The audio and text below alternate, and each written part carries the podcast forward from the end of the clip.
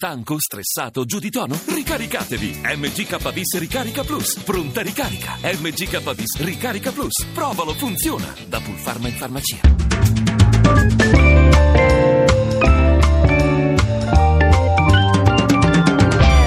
Il campionato? Rivediamolo alla radio. E noi salutiamo il nostro affezionatissimo pubblico ringraziando come di consueto per la collaborazione in redazione Luca Gattuso e Lorenzo Baletti e Claudio Rancati per il lavoro che sta portando avanti alla console. E allora via con il successo dell'Empoli sulla Fiorentina per 2-0 che mancava dal settembre 97. La partita si infiamma a metà ripresa con tre episodi nel giro di due minuti.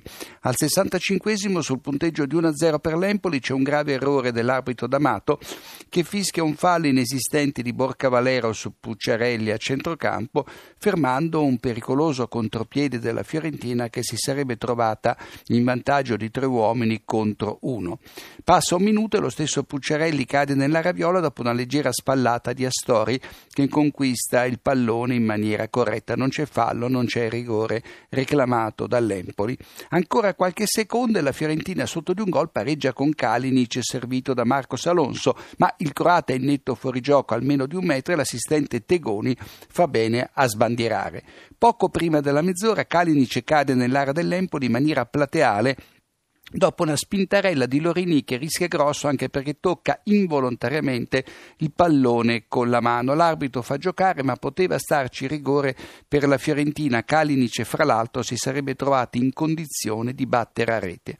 E poi sull'azione di rimessa dell'Empoli, Buchel si getta in scivolata su Roncaglia pur sapendo che non avrebbe mai potuto prendere il pallone. Roncaglia reagisce, D'Amato si limita ad ammonire Buchel, ma il fallo è da rosso per irruenza e pericolosità. Subito dopo aver segnato il secondo gol dell'Empoli, l'arbitro D'Amato ammonisce Zelinski perché il compagno di Usseli sfila quasi del tutto la maglia. Inutili le proteste del polacco che per questo giallo salterà il prossimo impegno con la Lazio, ma io non volevo toglierla, dice all'arbitro, all'arbitro inflessibile D'Amato sarebbe stato più giusto ammonire Diussé.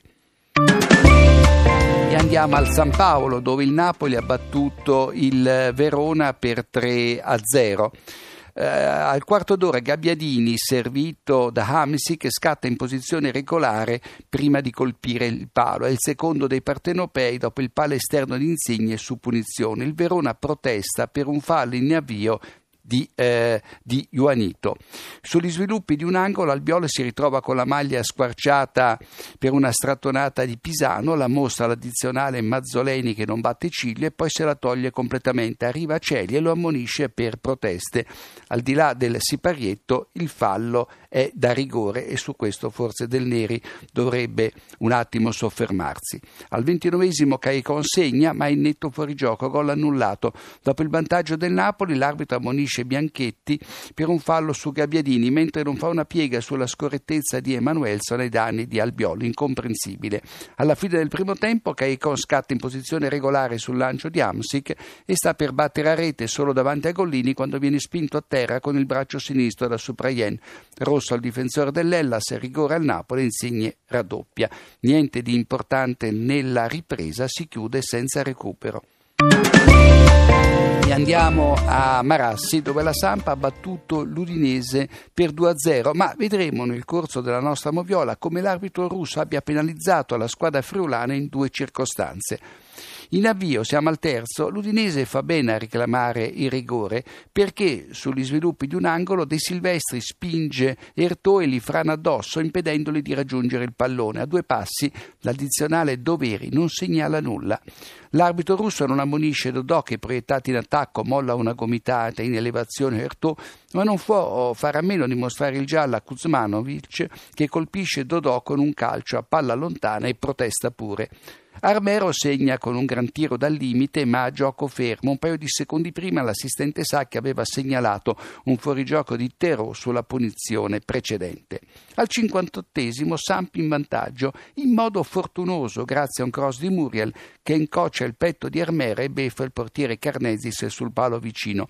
E autorete, come precisa la Lega, perché il pallone non era indirizzato in porta, ma Armero protesta con l'assistente per una trattenuta precedente mente di Muria il mano sinistra sulla spalla destra e a questo punto l'arbitro poteva e doveva fermare il gioco.